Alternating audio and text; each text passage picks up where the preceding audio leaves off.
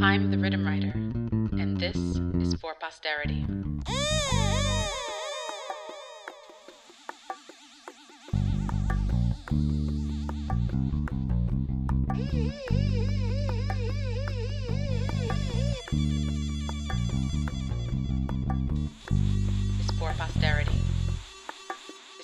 Posterity. It's for posterity. It's for posterity.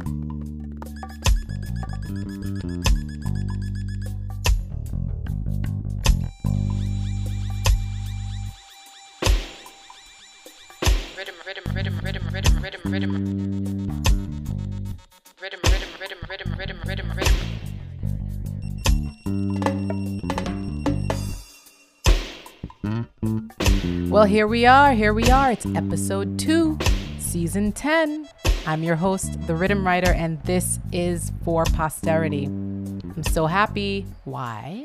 Well, because I'm alive, right? I'm so happy because you're listening, and I'm so happy because this episode features David Katz. David Katz is an author, documentary producer, and DJ born in San Francisco and now a long time resident in London. I'm happy to have him on this episode because, like me, David Katz is a big fan of dub music. He's also Lee Scratch Perry's biographer, and that's pretty awesome. Now, he wrote People Funny Boy, The Genius of Lee Scratch Perry, which was originally published in 2000. But in 2021, that text had a huge update.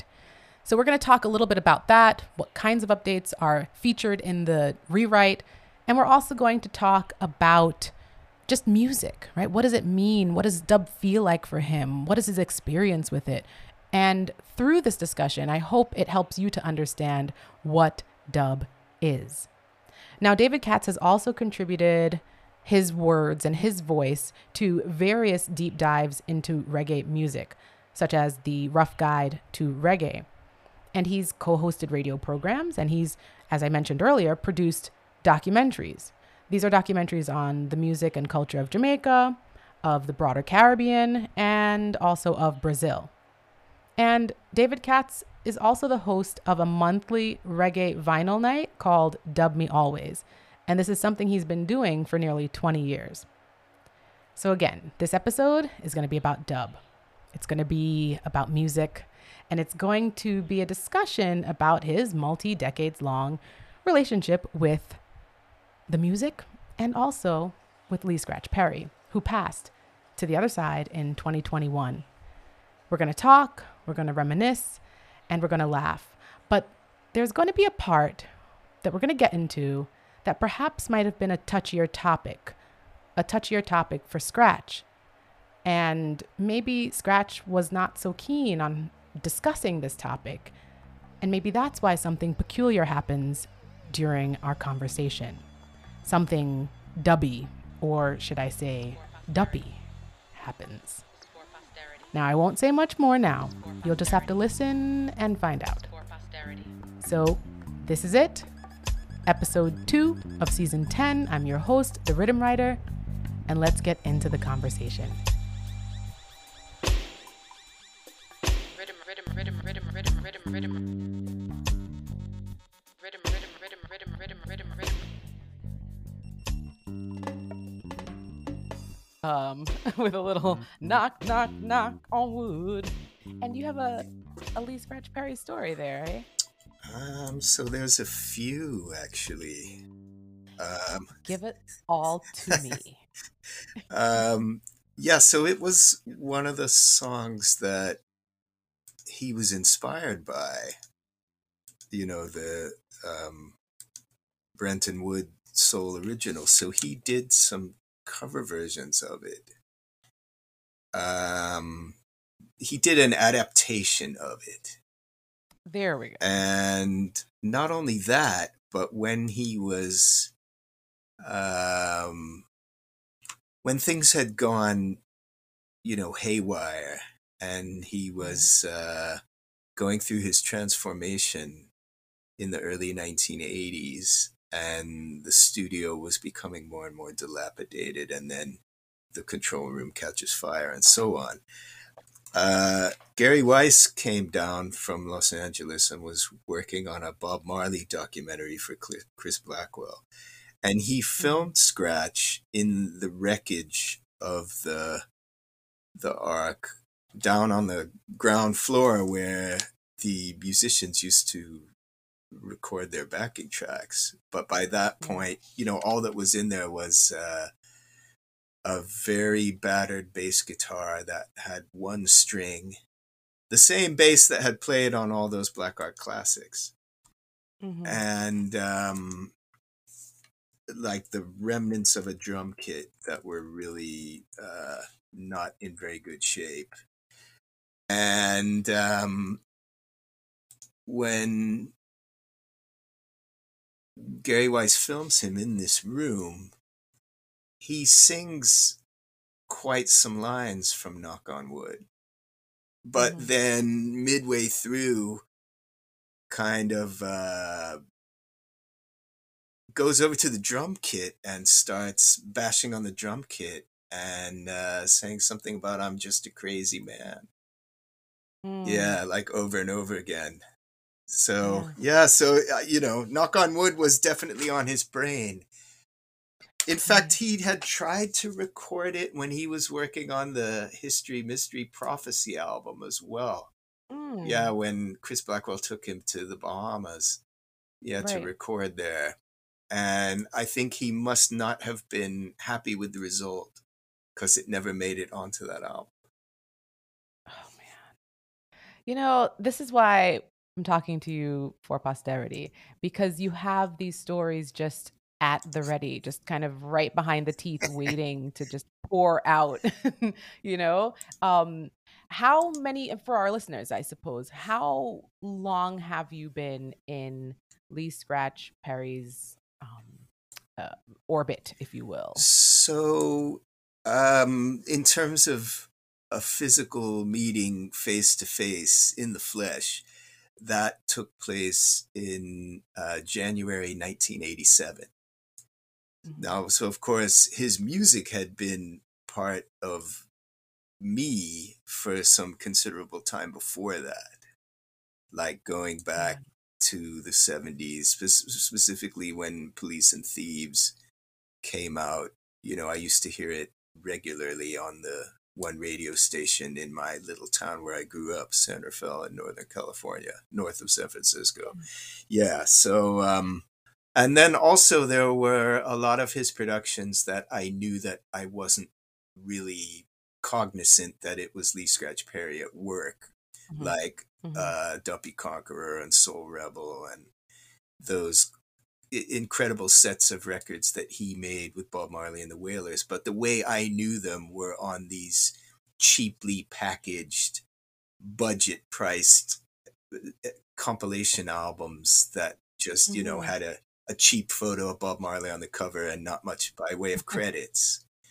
And in right. fact, I, I had a lot of that stuff on cassette and I used to drag it around on cassette. So it was only, oh my yes, goodness. it was only kind of later. A, a lot of my early reggae, it was cassette was my medium because I just had my little clock, clock radio by my bedside and I had a portable mm. cassette recorder and uh, the one radio station in my little town there, San Rafael, was KTIM, San Rafael. Right. Yeah. So Doug Wendt had this show, Midnight Dread, every Sunday night. It was like 10 to midnight, and he would just play this incredible music, and I would tape the show and listen to it all week until next week's show, and then tape that. Mm-hmm. mm-hmm. What was it, do you think, about the music that hit you so much? Like, what was it that that penetrated your mind, your body? What was it? So I remember very well um, listening to a radio broadcast. It was probably Midnight Dread show, but it could have been one of the other. Um, there were some college radio stations in the Bay Area, like KUSF, the radio station of the University of San Francisco, and KALX, which was the UC Berkeley station. And there were some community stations, KPFA in Berkeley and KPOO in San Francisco, which broadcast from the heart of the the African American community in uh, what was called the Western Addition in San Francisco. Mm-hmm. And they all had reggae radio shows. So, you know, I could listen to reggae every day of the week, and I did. And um, I remember distinctly hearing this broadcast of uh, a song from an album called Jukes Incorporated, which uh, which was a Studio One dub album, hmm. and it was just this, you know, this kind of phenomenal sound. One of the strangest things I'd ever heard. It was just Nyabinghi drumming with uh, an organ melody on top of it, uh, a hmm. chanted chorus, and a man on the top of it saying something like, Isis, Isis, I, I, remember Rastafari, scene, and then everything echoing in stereo with stereo panning. it was like, what on earth is this? You know, this is music that just breaks all the rules. And then, of course, right. the, the bass was up to the fore, not the guitar, mm-hmm. which I was used to in rock music and you know it was just like that i think that was the thing that appealed to me it was music that broke all the rules it had a creative use of language and mm-hmm. you know it, i had to think about what i was listening to so and then i mm-hmm. remember when i got a hold of the, album super ape uh, from a record shop that was around the corner from my apartment when I'd moved by that time when I was living in San Francisco.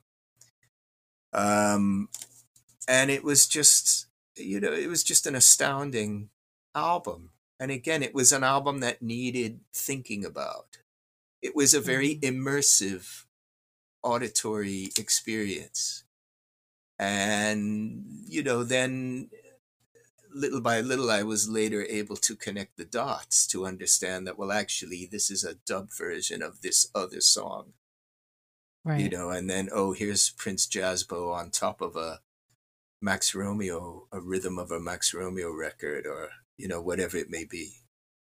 Yeah. Yeah, I, I like what you said. You said it's the, it was the strangest music that you'd ever heard, yeah. And then you described it also as being a rebel music. And I'm just wondering, did you think of yourself as a rebel? Was it the rebel in you that was attracted to the rebel in the music, or or was it much more about that thinking element? Um, it's probably all of the above. You know, when I think back on myself and my life and whatever, uh, my uh, perception is that I didn't choose to be a nonconformist. It just that's the way it worked out. But you know, there are some people who believe that we do choose these paths, or or we even choose uh, what vessel we will uh, inhabit on earth so to speak if you see what i mean right. so you know yeah, i don't know yeah. do we choose it or we don't choose it? it to me it always felt like i didn't choose it it's just the way that uh, it manifested so i think it's a bit like that the music appealed to me because it broke all the rules mm. yeah Mm. And you were well aware of these rules. Um, can can you talk a bit about your your academic training or or and or can you also talk about your interest in music prior to oh sure okay so look so um in terms of music so i've i've always i feel very fortunate to have been born where and when i was born uh, mm-hmm. and from a musical perspective and from other for other reasons but so i grew up in a house full of music with uh, parents who just loved music and who loved different kinds of music. Mm-hmm. So my mother was really big on Western classical music and opera. And then my father was like a jazz head. He listened to jazz every day. And then he also had like lead belly 10 inches, you know, mm. and, and my mother had Calypso records. Uh, yeah, okay. Calypso 10 inches, which I still have here. I'm looking at them right now. Oh, yeah. nice. So, so you know, all that was in the household, and then also my dad uh, liked a lot of the rock music that was happening at the time, and he had good taste.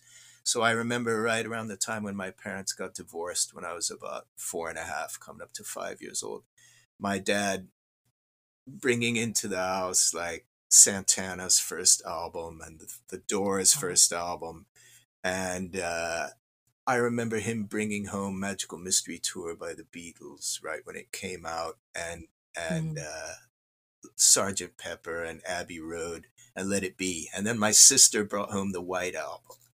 So Oh, yeah, nice. so you know, and and we had also in my sister's room there was uh, one of these uh, what what here they would call a radiogram. Mm-hmm. Everybody in Britain Yeah. talks about the Blue Spot Gram, which was made by Blaupunkt, a German company. Blue Oh, okay. Spot, yeah, Mhm. and you know these were like uh, one big turntable that that was a piece of furniture that had like a drinks cabinet. It was built into a drinks cabinet. So so Right. my parents had one of these, but it was in my sister's room by the time you know I came along I was growing up, and it was a Grundig. And so it was this massive piece of equipment with just one big speaker. So, you know, my earliest memories was listening to music on that. And then Hmm. also my mother ushered at the local concert hall, which was Oh, okay. yeah, which was uh, adjacent to where she worked uh, Mhm. at the county hall. And it was this beautiful building designed by the architect Frank Lloyd Wright. So the, the concert Mm. hall just had excellent acoustics. And then again, you know, I was really fortunate that Ali Akbar Khan, this musician from India, started a music school in San Rafael.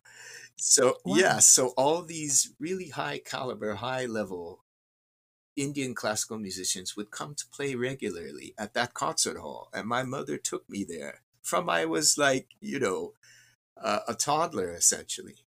So I would I I heard a lot of Western classical music, but I also heard a lot of Indian classical music. So Hmm. all these things just, you know, really opened my mind to different kinds of music and different kinds of sounds. And then having KTIM be the, you know, the one radio station in the town where I was growing up, that was just, you know, Midnight Dread was, you can listen to some of those broadcasts if you search online. He was Okay. really ahead of his time. He did not just play commercial reggae that was released by Island Records or, you know, he played a really wide range. He played deep, deep stuff. And he played a lot of Black Ark music. He'd actually Mhm. interviewed Lee Scratch Perry at the Black Ark in, I think, 1981. Mhm. And um, where he asks Scratch one question, Oh, is this the Black Ark? And then he gets, you know, rah, rah, rah, like the next, the next half hour, you know, nothing but Scratch answering that question. And yeah. Right. And so, and he had, he was like a real ambassador for the music and the culture of Mhm. Jamaica. He traveled frequently to Jamaica and he had a lot of guests on the show from Jamaica. So I remember, for instance, the Wailing Souls, uh, guests on his show singing Kingdom Rise, Kingdom Fall a cappella in the Oh studio. God. yeah, like the week that the Firehouse Rock album came out. And I remember the hairs sticking up on the back of my neck. It was just Mm. exquisite. And then he had Mhm. a dub poet from Jamaica explaining what dub poetry is, explaining what Nyabingi is. And yeah, so, you know, this was just like a window into another world. Mhm. Now, in terms of, When- yeah, sorry. No, go ahead. Oh, go no, ahead, I was go just going to say, you know, the other thing you were asking about my academic background and blah, blah, blah. Right. So, you know, I grew up in a time and a place, things were really different back then. There was only one school. So, so we all went to the same school. Now, later, high school, so, and junior high and high school, uh, we had to be bused there because there was nothing in, in the neighborhood. Mhm. But again, you know, Wow. there was only one of each. So depending on where you lived, you were either going to one or the other. And funny enough, by the time I got to high school, I had taken my you in those days if you wanted to host a radio show, you had to have a license from the FCC, the Federal Communications Commission. So when I was a teenager, I took the test and I got my broadcaster's license. But but Mhm. my high school didn't have a radio station, but the rival high school had a radio station. So I Mhm. started a little radio show there. And um, Nice. yeah, and then it was like uh, high school age. There were two private schools somewhere nearby. One was a Catholic school, so if you were Catholic and you could afford it, you might go there. You know, we we Mhm. weren't Catholic, we weren't going there. No. And then the other private school, yeah, I don't really know. It was just some private academy. I guess it was people who had money went there. So, you know, again, I Mhm. never went there. And then um, when it was time to go to university, a vocational guidance counselor talked me out of applying to UC Berkeley.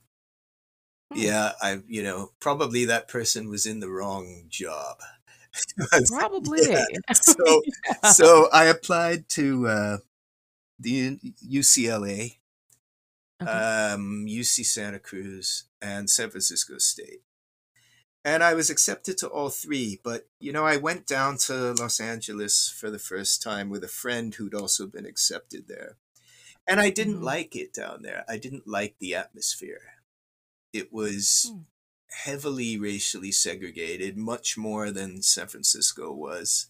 Which, which Mm. I must say, San Francisco itself was and still is also quite segregated, in my view. But UCLA was like dramatically much more obviously segregated. Mm. And there was also, yeah, I just, mm, I didn't like the environment on campus at UCLA. And I didn't really particularly want to study in Los Angeles or live there. And then Mm. Santa Cruz was like a big agricultural college with some humanities on the side. So I thought, eh, I love San Francisco. I enjoy where I live. Let me go to San Francisco State University. So it was a lower status university. However, uh, the quality of the teaching was high, and it had a history of radicalism. So you had Mm. Nathan Hare was a sociologist who was uh, a black separatist, and I studied under him. And um, I had I took a great class in uh, Native American studies and uh, comparative folklore. And the literature department was very well established, and I had some great literature courses there.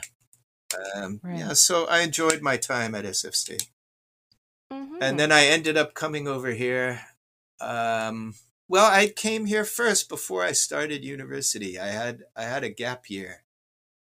okay. Yeah, I took a test to get out of high school early. I found out in those Nice. days, yeah, you could. Uh, it was the California State Proficiency Test.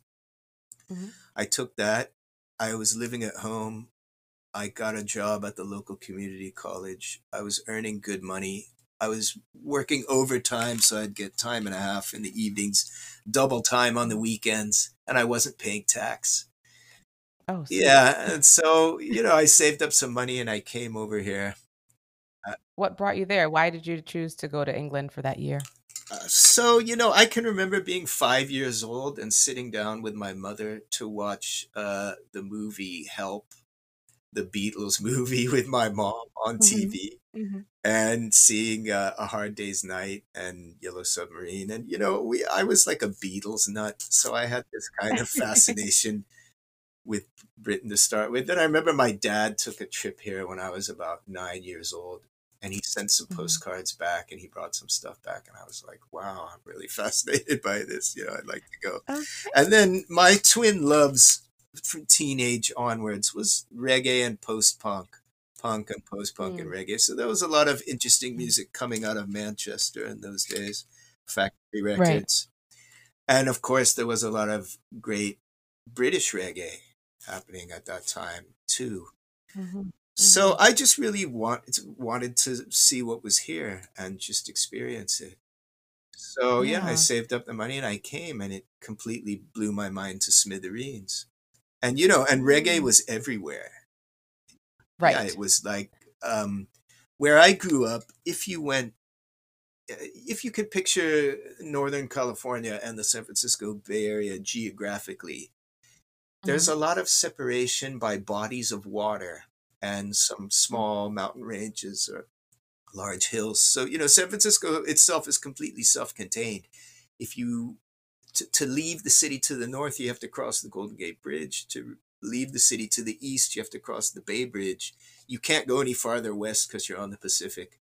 And Right. to go to the next town south, you have to cross over a small mountain range. So, you know, it's the distances are very pronounced. It's exactly the opposite of the situation here in London, where one neighborhood blends into the next, and soon you, you find yourself in another county. Mm. So, in terms of a Jamaican community, there was a small Jamaican community in the city of Oakland. okay. But you know, Oakland wasn't that near. Oakland was like uh, an hour or an hour and a half on public transportation from San Francisco. Or, or when I still lived at home and I was in Centerville, it's more like two hours. and did the music encourage you to want to go to that community? No, because it was a very insular community. Okay. And also, it wasn't like in Britain where the Jamaican communities all had sound systems everywhere that were playing out. right. It Right. was like this small insular community that wasn't very visible or audible. That was that was how Mhm. it was in those days. Right. So um, I remember this pivotal moment when Jack Ruby High Power came to the Bay Area to do some to some sound system gigs. The 50,000 mm. watts of dub power tour. I will never forget it. It was a transformative moment in my life Yeah. going to that event at the Elite Club in San Francisco, which was a few doors down from the hospital where I was born, actually. Okay. And then even stranger, if you drilled through the wall, you would have you would have entered what had been Jim Jones People's Temple. oh wow. Yeah, very very strange set of Really? yeah yeah. So you Mm. know, um, but so Mhm. I remember it was advertised as um, Bobby Culture, Yellow Man, and Brigadier Jerry. But in Mhm. the end, in, it was Bobby Culture, Louis Lepke, and Lee Van Cleef. And also, it wasn't Jack Ruby's actual sound system from Jamaica. He came to Miami and he picked up a sound system which might have Mm. been Skangdon Sound, or I can't remember. Um, I would have to ask my friend who actually put that show on. Yeah, Okay. Lister Hugh and Low. But so it was this 50,000 watts of dub power tour. And just to give you context again, on the back of the flyer, it had an explanation of what is a sound system. Oh. Yeah, So this was really a showcasing to introduce people. outside of the community, outside of the Jamaican communities of Miami and Brooklyn, uh, Yeah. no, nobody. I don't think anybody in, the- in the states knew what a sound system was. You Mhm. know, it's not. It wasn't. It was the. It was the exact opposite of the situation in Britain. If you see what I mean, where where Right, there had right. sound systems, there there there'd already been a sound clash in 1957, I think, or eight, in Brixton Town Hall. Yeah, so so it was like, okay, there's a sound system. Now, I mean, I'd seen Jack Ruby in Rockers playing the sound, but Mm. nothing prepared me for the mind-boggling reality of what the experience was like. Walking into the room where I'd seen all kinds of gigs before, you know, nothing Right. prepared me for feeling the weight of the sound bodily, feeling feeling the Mm. bass reverberate my rib cage and and impact my hips. And and actually I had this experience at that event where I was compelled to dance for the first time in my life. Oh. Yeah. I, I had no choice. I was dancing. And um, What do you what do you mean? You had no choice? my legs moved, my body moved, my body reacted to the sound, the physicality of what was happening in the space. My mind didn't Why have did a you chance to think about it. My body just did it. Mm. Did you feel I felt would you say you were possessed? I felt fantastic. I felt I felt I felt sure you did. liberated. So, but and and you have to understand as well that so and so entering this room and here are these custom built speaker boxes, you know, these stacks that looked Mhm. beautiful and just sounded extraordinary. And then not only that, I couldn't understand what was happening. I'm hearing songs that I knew by Burning Spear, but they didn't sound like the record Right. because the operator is manipulating the EQ, you know, dropping out the bass and waiting for that exact moment to then hit you with the bass. And then, of course, um, Louis Lepke and Lee Van Cleef like doing these extemporaneous toasting and rhyming all over it. And selector Fat Jaw just throwing down these incredible selections and dub plates. And then later, Jack Ruby himself came and took the controls. So, yeah, it Mm. was just, you know, I will never forget it. And it, I mean, it's 50,000 watts of dub power. You should not forget this. yeah. I never will. I couldn't forget it even if I tried. So, you know, it was transformative. It just really sucked me in. It, I just, I wanted Mm. to experience more and learn more. But at that dance, I remember the community was very well represented. Hmm So it was like, oh wow, where where are all these Jamaicans? You know, where are they coming Right. from? So, but they were coming from mm. Oakland, and there was also a s- very a tiny uh, presence in San Francisco. There used to be a record shop called Jam Down, but it closed, run by a Jamaican. Okay. And then there was Prince Neville's, and it was this restaurant where you could get curry goat, and he was also selling import albums from Jamaica. I think I Mhm. bought uh, the Sly and Robbie album, Gambler's Choice, a Mm. dub album there, for instance. Yeah, Mm. so so yeah, so so anyway, Mm. so there you go. Yeah. So I'm I'm I'm trying to understand what was it like when you first came to Jamaica then? Oh, wow. Well, so Mm. okay, so yeah, yeah, th- coming to Jamaica was like a dream come true. That was one of those, you Mhm. know, I'd waited so long to get there, but I didn't want to just go there as a tourist. I Mm-hmm. wanted to get there when the time was right to do what I needed to do there. Which that's after 10 years of rejection letters from publishers. Oh, yeah. okay. so Yeah. so um but what had you been pitching? the Lee Scratch Perry book because And they just said no, no, no. they said uh, okay ironically one publisher who later published an edition of the book said Mhm. if this is a book about Bob Marley we might consider it and I said it is a book about Bob Marley?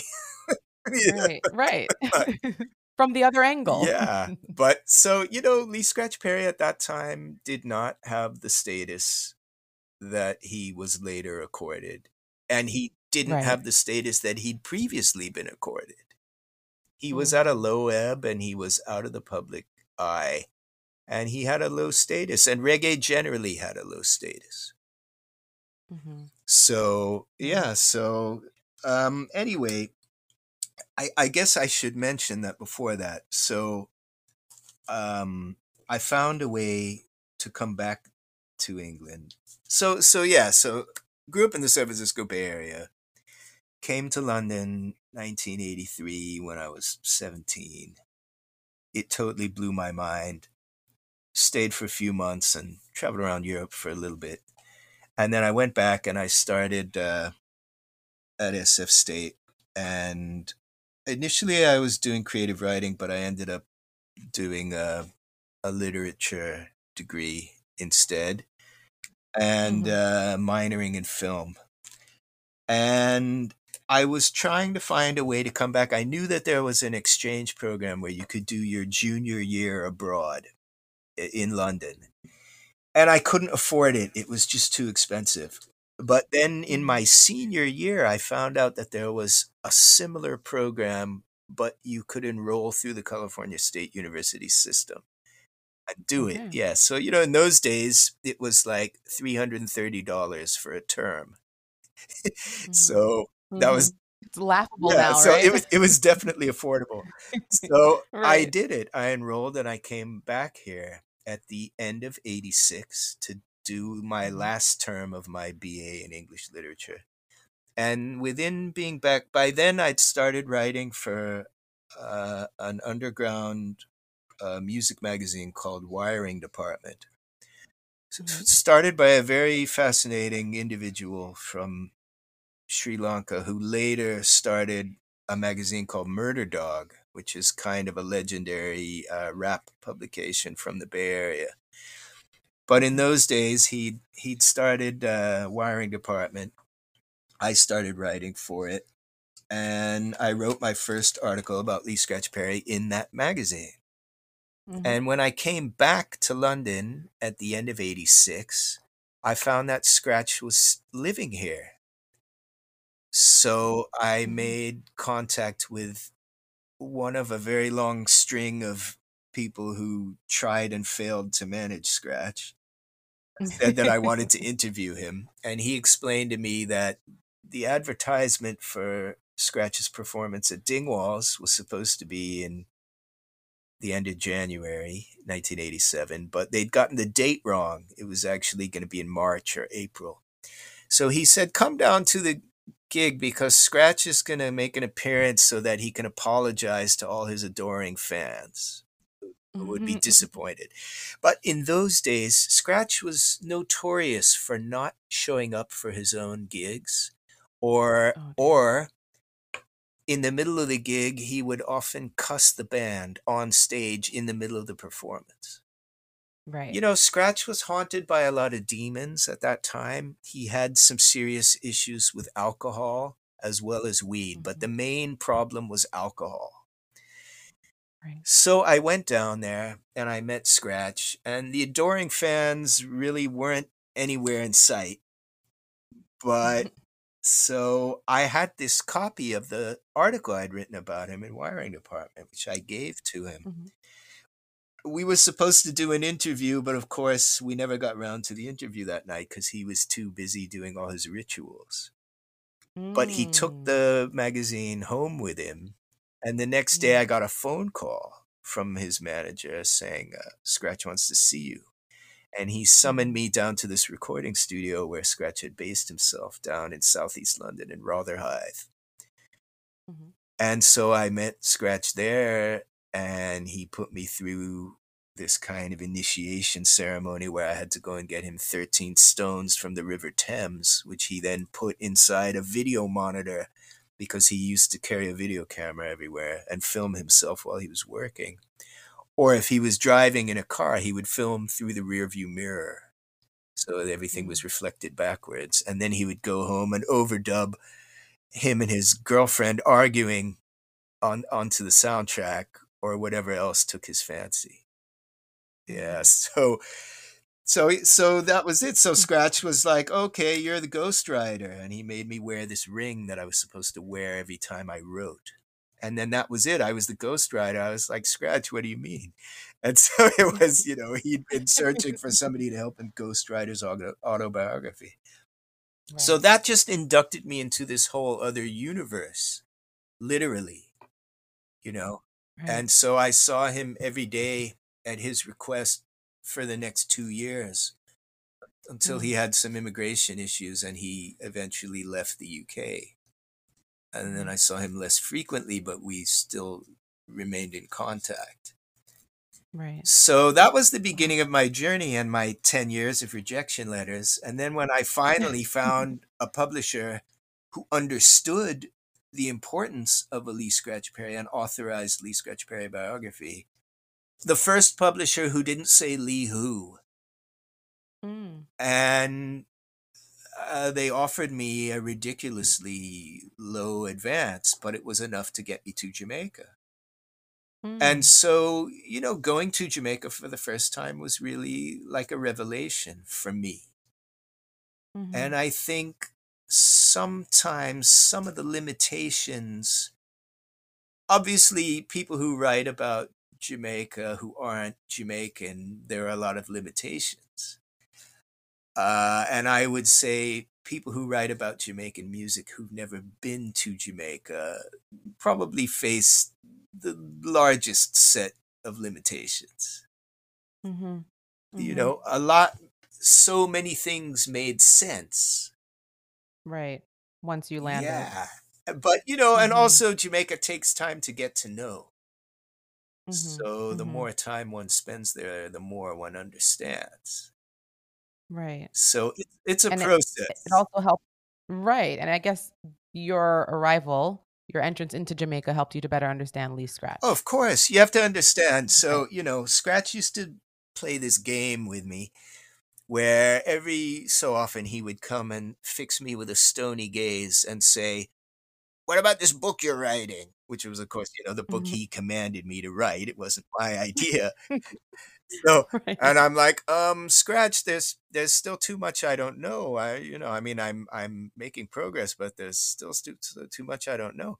Anything you want to know, just ask me. Well, okay, Scratch. Mhm. So, um, I want to know about your parents. You know, were they farming people? Oh, well, you want to know about my parents? You go and ask my mother, cause mother knows best. I'm uh, like, but Scratch, what do you mean? I mean, is your mother? Is she still alive? Oh, blood clot, David. You don't see it. Me dead already. Me's a ghost. And then Mm. that would be it. No, nothing more on the subject. But you see, this Right. was his way. He was saying to me, if you really want to understand me, you have to go to Jamaica and you have to sit down with Mhm. my mother and you have to talk to my mother. And he was right. Mm. I got to Jamaica. Mm. I went and I met his mother. His mother insisted that I sleep in her bed and that she would go and sleep in the, the other room with all Mhm. his grown siblings. Most of them were still living with her in a two Mhm. room shack that only had electricity because Scratch had put it in. And when he offered to put in running water, she refused it. So if you Mm. wanted water, you had to go down to the standpipe, which was Right. some considerable distance. But Mhm. obviously, meeting his mother and sitting down with his mother and spending a good couple days with her, that taught me a lot about Scratch that I would not have understood otherwise. And, Mhm. and it was the Mhm. same in spending time with his siblings and, of course, his children and Right. you know and so on and and his his former partner the, his baby mother Yeah. you Right. know If we can kind of just step into your relationship, um, if I can call it that, um, if you're comfortable with me saying that, your relationship that you did form with his mother, um, because what we, you know, what we know, of course, is that she was an Etu uh, queen, yes yes right? And so you told me, us about your parents, right? And the kind of sounds and really philosophy that your parents had on life and culture, right? Because it seems that that was implanted onto you. You were born into that kind of space of understanding and appreciating culture, not just yours, but other people's culture as well. Um, with the Indian music, Indian classical music, et cetera, et cetera, this appreciation for sounds and culture. Can you talk a bit about how your how you came to understand Lee Scratch Perry's mother and what you think she offered him, offered Rainford, her son? okay so she was an extraordinary woman that's the first thing i would say about lee scratch perry's mother miss ina Mhm. um she was um she had a forceful personality and you could see that they were close she was very fond of him and he was very fond of her Mhm. you could see that they had maintained that i think they only had this one when uh the control room of the studio burned i think she distanced herself from him for a time Mhm. which is understandable. But you could see that they had a special relationship, that they had a deep bond and a, this kind Mhm. of uh, unconditional love for each other. And I think um, Scratch didn't really have that much. Uh, There, there's that was probably somewhat unique for him, right? To have that close relationship with her. To have that relationship with anyone. Mm-hmm, Yeah. mm-hmm. So it's not that he didn't have it. He had it with his children, but then in later years, things with his children became disrupted. But but with his mother, they overcame the disruption and the bond never ceased. Mm, Yeah. mm. So so but what I would say about my experience with her, it was a bit like his younger half brother had to translate for us. Okay. She wouldn't I would ask a question, she would like look at me in bafflement, and then he would have to relay Mm, it to her slightly in patois. And then, you know, mhm, she would relay it to him and he would relay it back to me, but I understood what she was saying. mm, So, and it was a bit like in terms of her being an etu queen, when I brought it mhm. up, she just began to dance it. Oh, That was her explanation for me. Whereas in terms of what it was all about and why she did it, and uh, that came from scratch. He told Okay. me about it, but he didn't tell me about it until much, much later. He didn't Mm, tell me about it until after the book. He told me somewhat about it the first time around, but he told me about it in much greater detail after the first edition of the book had been published. So so the mm. second this, this new edition that was published in 2021 in December, yeah. that has a lot more hardcore clear information about it that Right. isn't in the first one. So yeah, so it's a bit like that. Right. Well, let me jump in right Yeah. there, right? So yes, the update to to Lee Scratch Perry's this book that you've written on him, right? People Funny Boy is published in 2021. White Rabbit is the publisher. And it's interesting that you're saying that the story, at least of Etu, um, is, you know, much clearer here. The information is clearer. Um, because that's I guess the riddle of working with someone like Lee Scratch Perry is that nothing ever on the face of it seems to be coming at you the listener with clarity right that this is a clear straight story um in any kind of linear way so i'm i'm curious to to understand your journalistic experience of working with Lee Scratch Perry as his assigned ghostwriter with all rituals and the Mm, summoning and everything that happened. I'm curious to understand that process for you. And and I'll give you just kind of I'm going to give you back your own words as a way of uh, letting you understand what I'm thinking. Okay. Um, when you when you were talking with with Miss Ina, Yeah. you had to speak through someone else. And when she's talking to you, she had to speak through someone else. And this idea of relay, right? The relaying the information. And of course, this concern, I would assume, of what gets about what gets lost in the relay or in the translation. But I prefer relay because of the music, the musical production element of relay, um, and what happens when when sound is relayed. So can you talk about how how how you came to gather the stories that you Mm. gathered and how much doubt if any do you have in their quote unquote Their validity or did you veracity. just throw that out right right Okay, so this is a complicated question. Um, just just to clarify a little better, with Miss Ina, I got the sense, first of all, probably she didn't have much, if any, contact with white people in her life. I met her; she was eighty-five years old, Mm-hmm. and you know, maybe my accent was a little different to what she was used to, but I think it was more the Mhm. concept of, you know, who the hell is this guy and why does he want to talk to me? But Mhm. because her son was there, her youngest son, he could make her feel at ease and he could relay to her what I really wanted to know Mhm. in terms of her response, I didn't need him to mediate. But Okay. but she felt more comfortable saying it to him rather than to me. Mm. Okay. Mm. Now, in terms of Mhm. gathering data and fact finding missions and so on, you know, there's so much that has been written about Jamaica and Jamaican music that has been factually incorrect. and there and there are various reasons for that.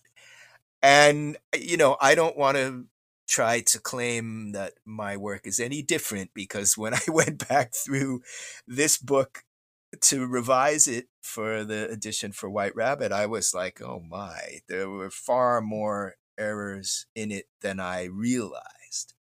And I Mhm. only know that now because I'd spent much more time in Jamaica and Right. because people were able to um, point out parts that were not right or to state information that made it clear that something wasn't right. And also, Lee Scratch Perry played a great role in that process because he went through this transformation from not giving a straight answer about anything, giving those kind of answers about, you want to know about my parents, go and ask my mother because mother knows best, to, you know, Right. me dead already, me's a ghost, end of story kind of thing.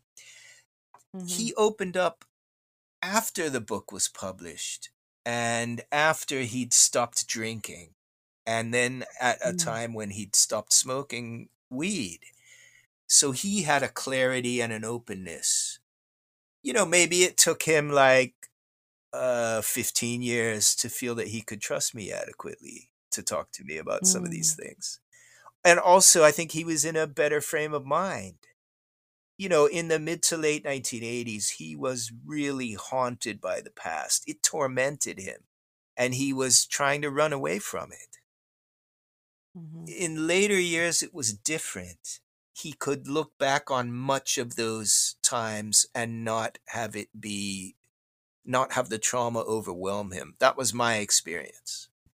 Right. And then with Scratch, you have to understand that one of the reasons why he and I related to each other is because I love wordplay. So we would both Mm. wordplay off each other. That was one of the things that attracted me to reggae in the first place. I'm just thinking, just for a very quick example, there's a line in a Barrington Levy song, long time ago called Youth Man. Long time ago Mhm. when my eyes was at my knees. Now, I Mm. just remember hearing that as a teenager and thinking, ah, this is excellent. I love that.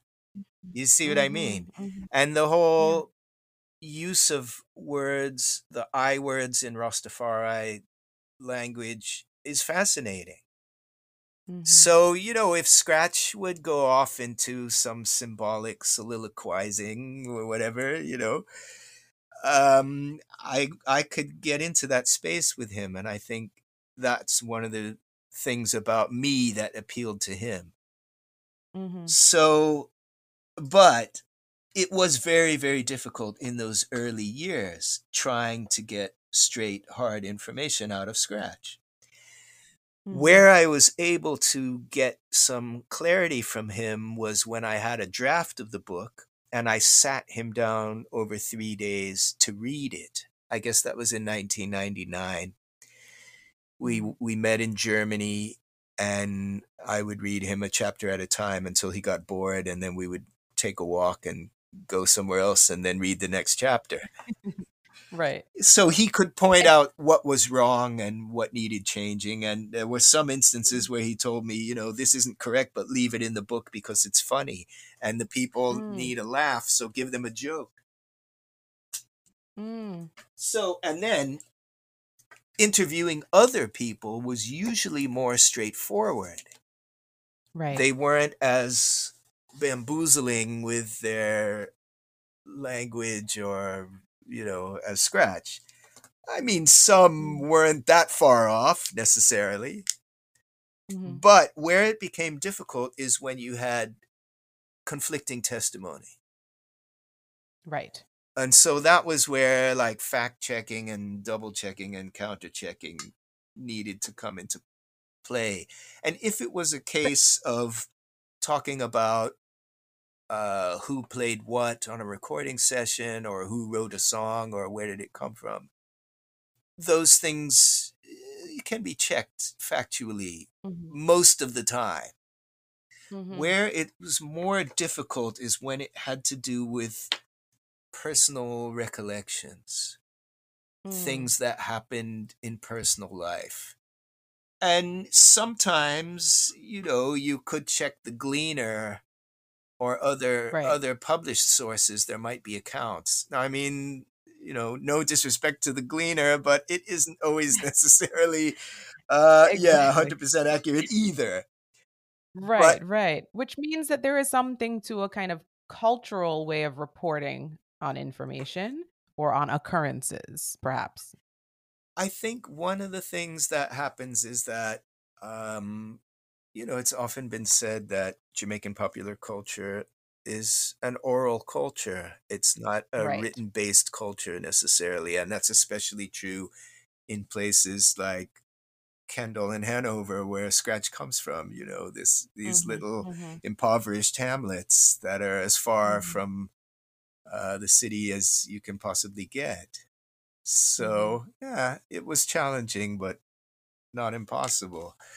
Um, I remember as well, and I'm paraphrasing here, and I wouldn't want to misrepresent him, but I remember Linton Kwesi Johnson saying to me once about because I had mentioned, you know, that I know I'm aware of my limitations as an outsider.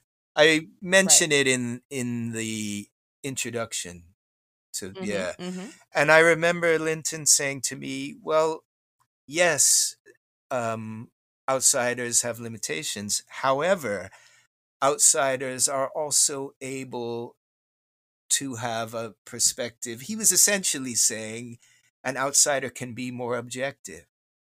Mhm, mhm. And, you know, I I took that to heart. Right. I i it's for instance, um, it may be difficult for an outsider to write convincingly about the internecine battles that took place in Jamaica in the 60s, 70s, 80s, 90s, and 2000s. On the other hand, it's probably equally, if not more difficult, for a Jamaican to write about those battles without being partial to one side or the other. Mm-hmm. Mm-hmm. So, you know, it's it's something like that. Maybe it's a two-edged sword or however you want to look at it. Right. Oh man. You know, I have here, you can't see me, um, but maybe I can let you. I have here a, I think the first issue Oh yeah. of the Upsetter. and and something is so interesting about this. The Lee Scratch Perry The Upsetter issue number 1 deluxe special edition in winter 1989-1990 where of course um, you are here listed under journalism and research um, as one of the the co-contributors in that regard. And something that's so interesting to me about this magazine is it a is it a magazine? I guess. yeah, it was. Is its inclusion of the postcards. Yeah. Yeah. So, what do you know about that? Why include postcards Yeah. in a magazine about Lee Scratch Perry? So that magazine has this so so it's a complicated story. Um so when what I need to how I need to begin to tell you the tale of the magazine, we need to go back to that same traumatic time when the Black Ark had become a dilapidated shell, uh, but had not the fire had not happened yet. And But can I just interject here just quickly to say that even the burning of the Black Ark is one of those occurrences that has is shrouded in so much mystery. I mean, you still is now. that a, building going up in flames, people will say it happened at X date.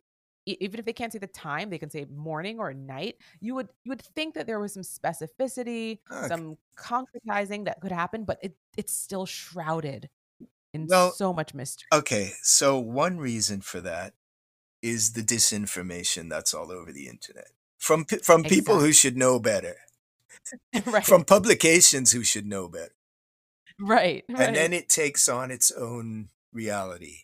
And its own life. yeah, and partly the date it dates back to um, a magazine article that was published in the UK in 1984, where a date was stated that turns out not to be factually correct.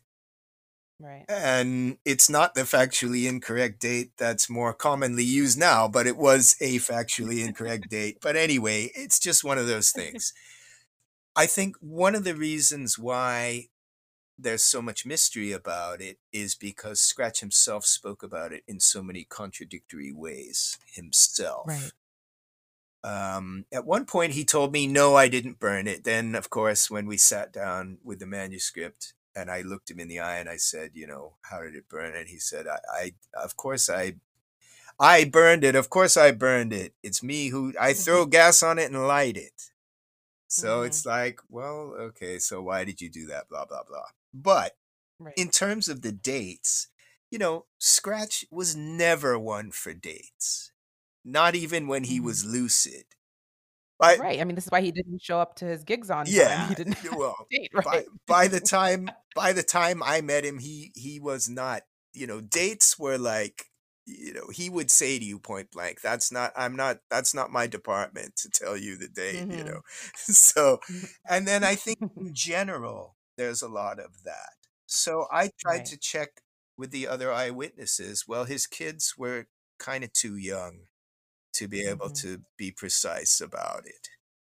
And then some people had vested interests to say that they were there when they weren't necessarily there. And that's Mhm. then when you get some confusing some testimony about it happened in the morning, it happened in the evening, blah, blah, blah.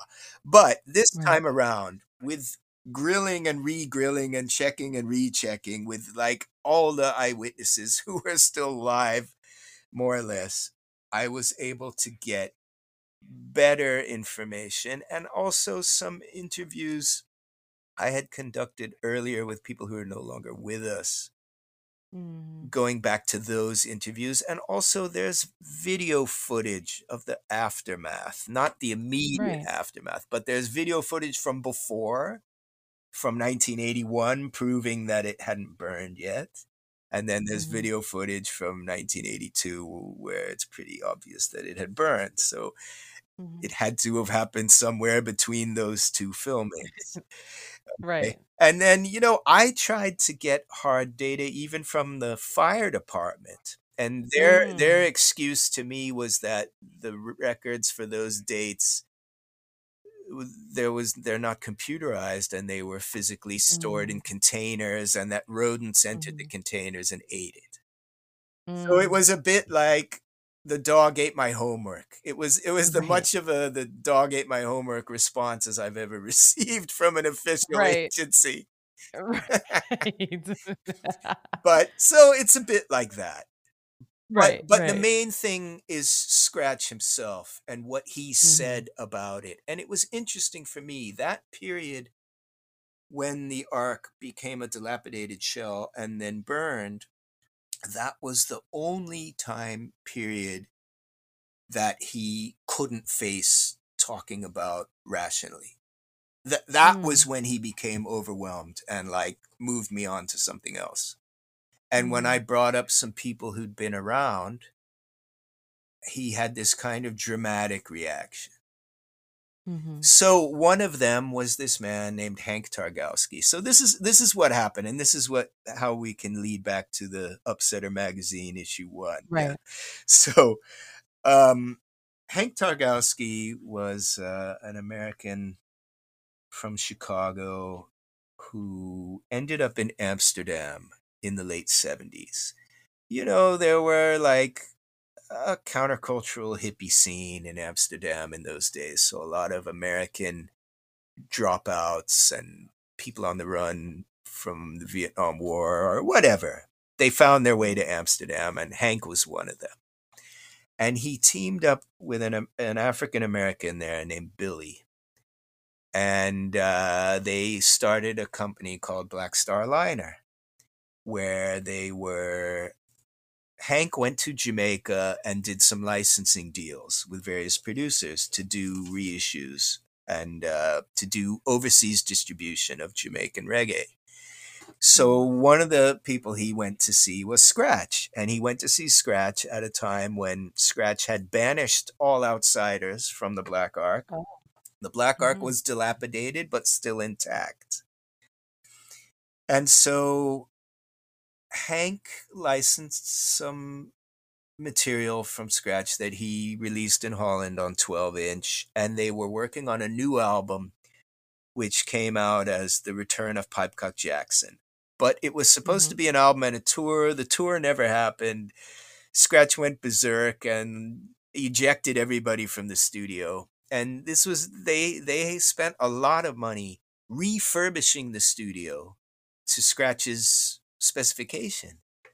They Mm. bought new reel to reel tape recorders and a new mixing desk and new amplifiers and new equipment. And they built this drum booth that had a duck pond under the floor. Oh my. Yeah, Scratch said, you know, during the day the the ducks could go around and rip up the plants while they were, were recording and then when it was time to shut the studio down the ducks could come back into the pond. And it was about getting the sound of water. Mhm, So mhm. anyway, um, when I asked Scratch about that time period, he made it sound like they came, they were set it, they put in new equipment, the equipment didn't work. So I kicked them all out of the studio and I threw all the equipment into the septic tank. Well, he did that, but he didn't do it all in the same instance. He did it over a period of time. right. And we know this because when Howard Johnson went to Jamaica in September 81, I think I think Howard started filming in like either April, May, June, between like June and September or it might have been April and September. He filmed in Mhm. Jamaica for this uh, six-part television series for Channel 4 in the UK called Deep Roots Music. If you go and you look at that footage, you will see Scratch. The the ark is graffiti strewn and Right. the, it's dilapidated, but everything is still in there. All the Mhm. the organ is still in there, the bass guitar, the you know, and you and then he walks upstairs into the control room. It's all still intact. And that Mm. new Allen and Heath mixing desk that Hank and Billy bought for him is there and it's set up and it's Right. still functioning. So the way Scratch tells it is like, "Um, they turned on the equipment, it didn't work. I kicked them out, I threw it in the septic tank, and then I burned the studio down. But it's like, well, yes, you did that, but that was probably Mhm. over the space of about two years. So, but when time. but what when does I time mean anyway? but when I spoke to him about that time and I brought up Hank, he was trying to say to me he didn't know who Hank was, he only knew Billy. And he became Mm. very agitated and he went a little berserk. Mm. I- What does berserk mean here? He he became too agitated to talk about it. He couldn't Okay. he couldn't settle and think and say this is what happened or oh I don't know or it, it obviously was the trauma was still there. So everything else he could talk about, but not that. So, listeners, this is where it got weird. David Katz continued talking, I continued listening, and by all accounts, our conversation was being recorded. But when I checked back, this portion was gone. It was missing. It was as if it had never happened. In all the seasons and all the episodes of For Posterity, this had not happened before. I don't chalk it up to chance. So, we leave space here in this conversation. We leave space here and we call it the dub. This pause lasted a total of 21 minutes. I've collapsed that time here, and when we return to the conversation, we'll have advanced past. Here we go. Back into the conversation.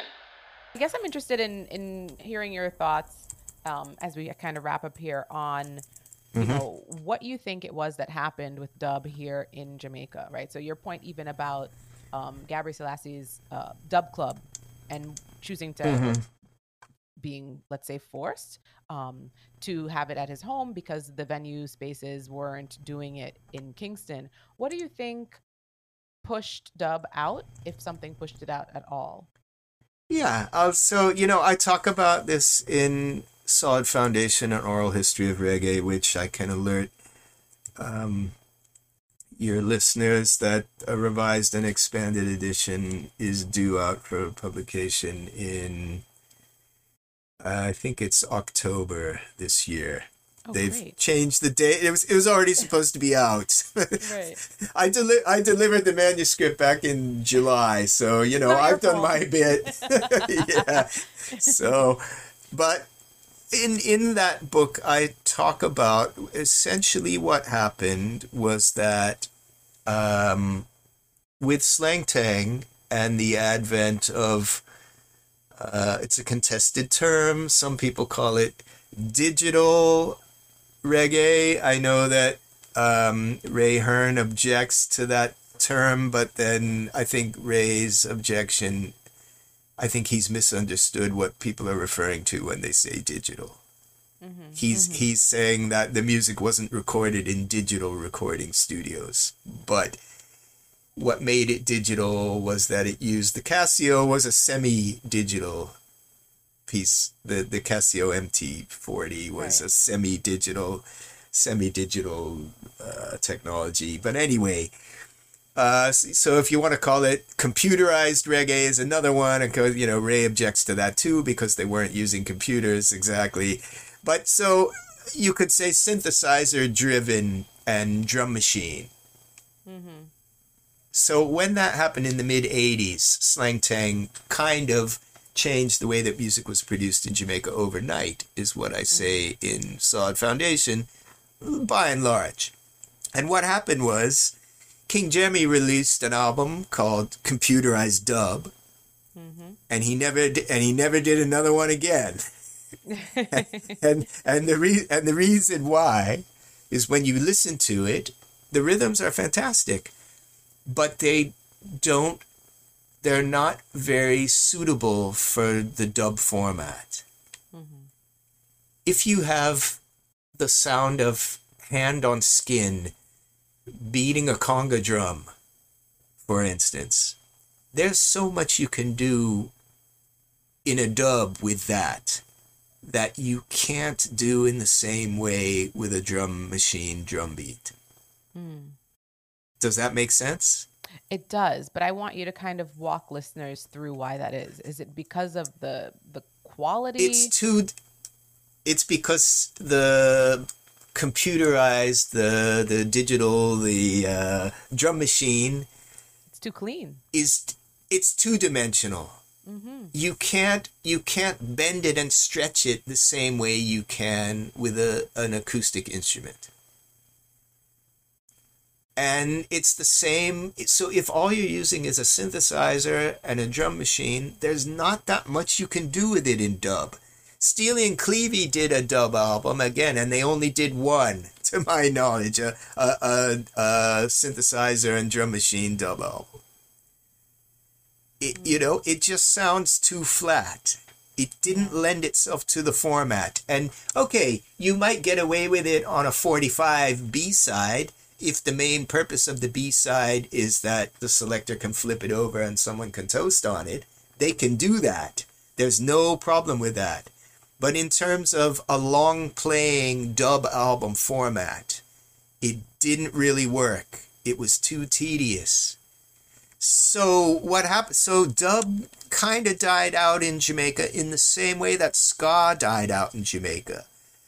You know, if you think about ska from like 1967 or late 66, there's no ska in Jamaica. You know, you don't, you never hear it again. But then in the 80s, in the late 70s, early 80s, in the UK, you had this ska movement. Right. And then you've had these successive waves. You had all these waves of ska in the US and then in Japan. But you never had it in Jamaica again. So dub was a little bit like that. Dub had lost its purpose. And also, dub's main, the dub album, the main place, the main marketplace for the dub album was the UK and later the US dub albums didn't sell very well in Jamaica. Right. Okay, so when that happened and dub waned in Jamaica, all these dub heads in the UK couldn't get their dub fix. But by mm-hmm. then the technology had become very affordable. So you had these guys started to set up their little bedroom studios. Alpha and Omega were one. Then you had the Disciples, these two brothers that then one brother quit. So the other brother was really the Disciples since, since then. Mm-hmm. And uh, and then this whole what began to be termed UK steppers scene sprung up. Mm-hmm. And then mm-hmm. that spread to Europe, and from Europe it spread all over the world, even influencing places like Brazil. There's a dub scene in Brazil and in Mexico, and most of those places they're not looking to Jamaica for their inspiration so much. They're looking to the UK. And then you had people like Don Corleon after Right. he did his drop his drop leaf rhythm thing. And he's like oh i want to produce dub. How do i do that? And he looked online and he looked at a video of mad professor mixing and he studied it. And then he started to he started to try his hand at some dubs from that. Mm-hmm. And then i guess you had i don't know did rory ever do any dubs? Rory stone love or not really Not really, no. Yeah, probably not. So I mm. think you had, you know, you had one and two producers in Jamaica, and then more recently, King Jammy Right. started to do dub albums again. But mm-hmm. but I think that was more through VP asking him to do it. People mm. like Carter Carter Van Pelt. But it doesn't matter. They're fantastic albums. Like Right, uh, they're amazing. Kill, kill, yeah, yeah. Kills the virus with, with Dub is right up there with his work from the 70s Mm-hmm, in my view. And there's and there's like a an Alborosie dub album that's quite a good dub album as well. Right. I think part of that it was I think part of that it was also the influence of Jammy coming up to tour and doing uh, live dub shows, which were kind of pioneered by Mad Professor. Yes. Professor, when when he was touring with Scratch, after a while, when maybe the money that the promoters were offering in the U.S. wasn't so great, he stripped the band down smaller and smaller. You know, down to a four-piece band. Then he thought, okay, I'll do it as a live dub show, no band, just me and Scratch, where he would bring a mixing desk on the road and Right. and ADATs and mix live. So I And think then, you know, like, yeah. So then, you know, like Prince Jammy came up to tour King Jammy with uh, a mixing desk. And then that probably helped stimulate the idea, oh, why don't I do another dub album too? Right. Yeah. Yeah. You had said in this that dub had lost its purpose in Jamaica. Yeah, I think so. What because from so if we think again if you read solid foundation and we go back and we think about what happened with dub and before dub you had version Right. which wasn't quite the same right so if you Right. think about if you think about if you go back to early 1950s and count machuki on uh sir coxsone's downbeat Mm-hmm. doing these rhyming wisecracks and jive talk in between the records. Mm-hmm. That's kind of how it starts. Right. Then when when you get an instrumental B side, that made space. They mm-hmm. don't have to do it in between records. They can play the A side and then flip the B side and toast over the version. Mm-hmm. Then then when you come into the early 70s and you have Tubby starts to experiment with effects with uh, reverb and echo. That made dub it kind of it turned as I would say it turned dub into an art form. It it developed dub as a, as a genre. And then you started to get the dub album. Herman Chin Loy said he did Aquarius dub so that when the sound systems were playing and they had to keep flipping the 45 to give the toaster space to toast on, he said, Oh, why don't I do a whole dub album? Then that way they won't have to keep flipping the record. They can just let it run.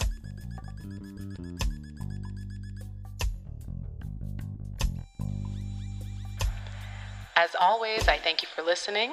I'm the Riddim Writer. This was a conversation about dub. And as always, you know, this is for posterity.